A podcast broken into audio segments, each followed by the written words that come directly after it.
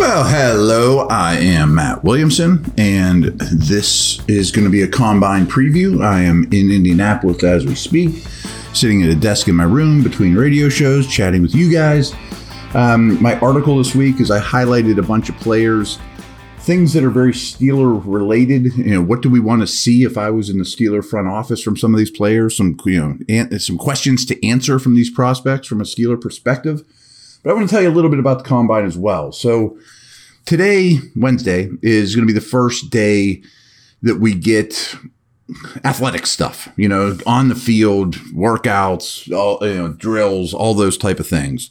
And first of all, the co- the collective group of players is probably just saying, thank God, you know, because it is a grind to be here those, the entire time. But these last couple days, you're getting up early. They're taking you to the hospitals. You're doing bod pods and body fat analysis and every injury you've ever had in your life and interviews. And it's one thing after another. And the year I was with the Browns, there was one morning I was in charge of going and waking up all the tight ends and getting them in a little line like a row of ducks and where they needed to be. And trust me, they were miserable. You know, I mean, it wasn't a real fun experience, and they put on a smiley face once they got to where they needed to be and all that. But you could tell, I mean, this is a grind on them. And I think when they finally get on the, the field, it's a bit of a relief. Um, but really, when they get home, I'm sure they're like, boy, I'm glad I'm done with that.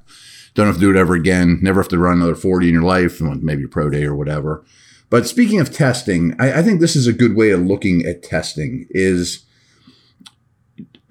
jump, you know, bunch similar style players together. And that's harder to do than ever because positionless football and all that.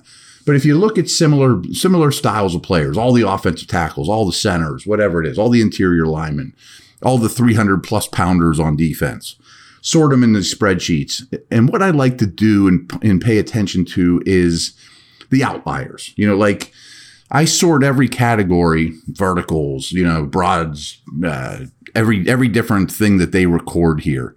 And I look at like the top ten or fifteen percent in every category and the bottom ten or fifteen percent in every category. Most of them, you know, seventy-five percent, sixty-five percent, two thirds of them, whatever. I don't know, the numbers are, are all basically jumbled up in the middle and more or less the same. Fine. But if you're at the bottom, does that what shows on tape? Does that confirm what I saw on tape? Did I miss something on tape? Did he just have a bad day in Indy? And does it look different at his pro day? Or is that who he is? Did I just learn something great about this player, you know, good or bad? And the same thing's true, obviously, for the positive stuff, you know. Um, along those lines, I always like to throw this out there before people start thinking about the Combine. Jalen Hyatt, for example, is a burner. He's a, a receiver from Tennessee that we'll talk about.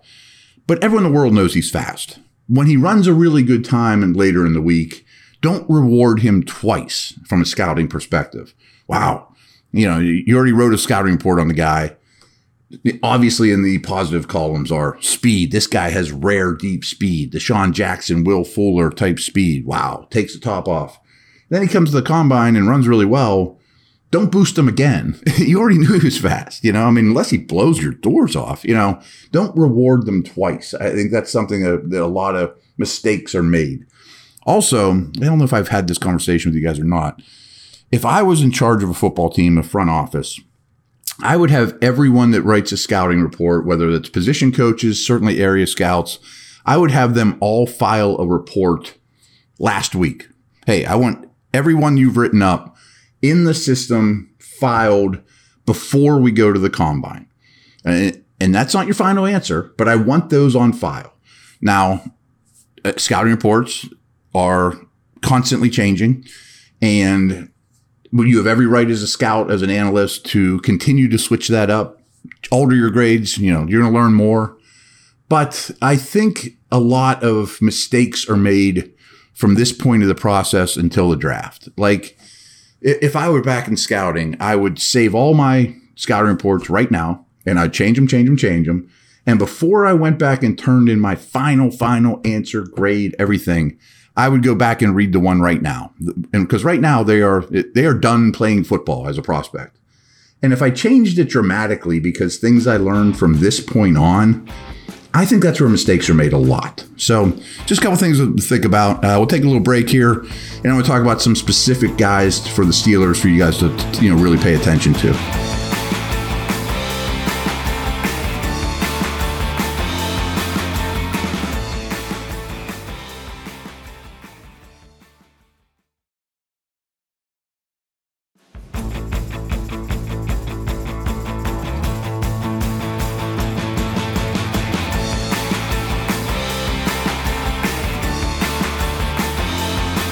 All right, Bryan Bresee, defensive tackle, Clemson.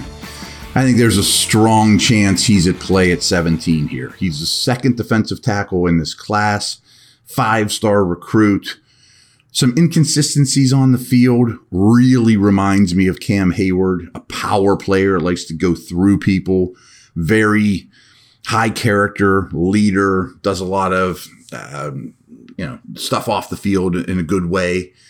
But this season was a little up and down. Um, but you got to remember these people are humans. And he had an A C L in two thousand twenty-one. He had a kidney infection and shoulder injuries this year.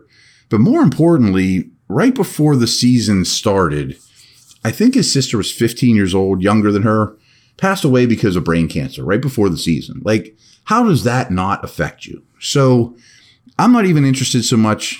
Again, we're talking through Steelers' eyes about everything he does on the field, but my medicals have to be good on him. And I kind of want to talk about his sister a little bit. You know, how did that affect you? Did it, you know, were you able to keep the same focus and all those type of things? So I think that's really important. Um, another guy working out today, tomorrow, is a big linebacker from Iowa, Jack Campbell. Um, I think he's going to be six foot four plus, well-built.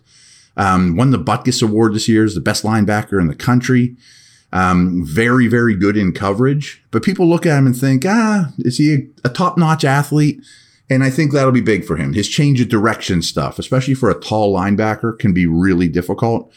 I want to see his three cones. I want to see his short shuttles. And if those are pretty solid, I think you consider Jack Campbell certainly on day two for the Steelers. I mentioned Hyatt before. I mean, I'm just interested to see how fast he actually runs because it's going to be fun. I mean, he's an unbelievable burner. Um, Roderick Jones, I think, is going to be in the mix at seventeen. He's a tackle out of Georgia. I tend to think that he probably is gone. I think those top three tackles go before the Steelers pick. I wouldn't consider trading up for him, but left tackles are valuable. He's a little short. I want to get his official height, and I want to get his official arm length. So he looks certainly good enough feet athletic-wise to make up for these things. But if he comes in six foot four even, six oh three nine, or six oh three seven, which is six three and seven eighths, and his arms are a little short, maybe he does fall seven. You know, so I just like to get those measurements on him. Um, someone we don't need measurements for is another tackle, is DeJuan Jones from Ohio State. He's six eight, three seventy-five, which is bonkers. Um, he didn't allow a sack or a quarterback hit last year per Pro Football Focus. He is a ridiculously huge human being. I know we talked about him a little bit around the Senior Bowl. He had one big day at the Senior Bowl and just said, I'm done. Thanks. You know, pass the test. But I do want to see, can he bend in these drills? How do his feet look going over the bags? Does he look a lot different than everybody else? You know, uh, it, can he change directions? It, does he get too top heavy? Does he start bending at the waist, especially when he gets tired? You know, so I think drill work for him is really important. I don't even care what he runs. I don't really care what he jumps. I don't think three seventy-five pounds is going to fly through the air all that far, you know, but I want to see the drill work. Will McDonald is an edge from Iowa State that I would consider strongly on day two. Rotate him in with Watt, Highsmith. He had thirty-five sacks at Iowa State. He has a big-time background in basketball, baseball, track, discus thrower, high jumper. I think his testing is going to blow people away, um, especially these guys that have that background. So for the Steelers, it's more of a question of, would you consider him with thirty-two if he tests really well? Maybe. You know, other teams might say, I'm now, now he's a first-rounder for me. Um, otherwise, is he the second pick in the second round for the Steelers? If you're th- if you're looking at edge guys there, um, you probably you guys are probably familiar with Noah Sewell or Penei Sewell. Penei Sewell is the big tackle from the Lions. Well, his younger brother brother Noah is also a real high energy linebacker. He is a thumper. Um, he, he makes a lot of plays. He's kind of a throwback linebacker, though, and I don't mean that in a good way, in, in that he's best between the tackles, coming downhill. But I want to see in, in this week is, can he play in reverse? Can he flip his hips and run with the tight end? Can he change directions in space? What are his shuttles? Things like that, because he likes to come downhill, and that's great. I mean, he'll light somebody up, and everybody will, you know, loves it. But you got to be able to play in space. You got to be able to deal with zone coverage and things like that. And let's see if he has the the fluid, you know, oily hips to do it. Now, this guy, I don't know what to make of. Mazzie Smith from Michigan. He's going to go early. He has half a sack in his whole career at Michigan. I mean, he's a nose, so he, pass rushing's not his thing. But this guy is number one on Bruce Feldman's freak list. He, they, I've heard, it's almost like urban legend with this guy now. Like, I've heard stories that they've had to alter their weight room for him because some of the machines they have didn't know humans could do what they he's capable of doing physically at three hundred twenty-five pounds. I mean, I, I expect, maybe it's gone too far, all the, the hype about this guy, that he's going to just test off the charts, do rare things for somebody that's like three hundred twenty pounds. So that obviously leads you now, the coaches are really involved with this process. Any coach worth his salt's going to say, man, I his production's not that great. He does, doesn't impact the game a ton.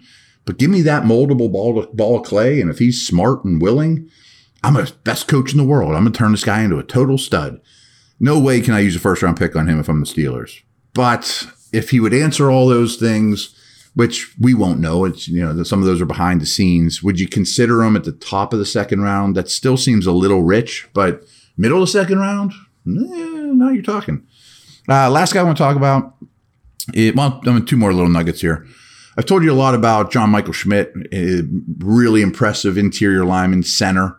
But some others have Joe Tippmann from Wisconsin at the top of the board at center. But he's tall.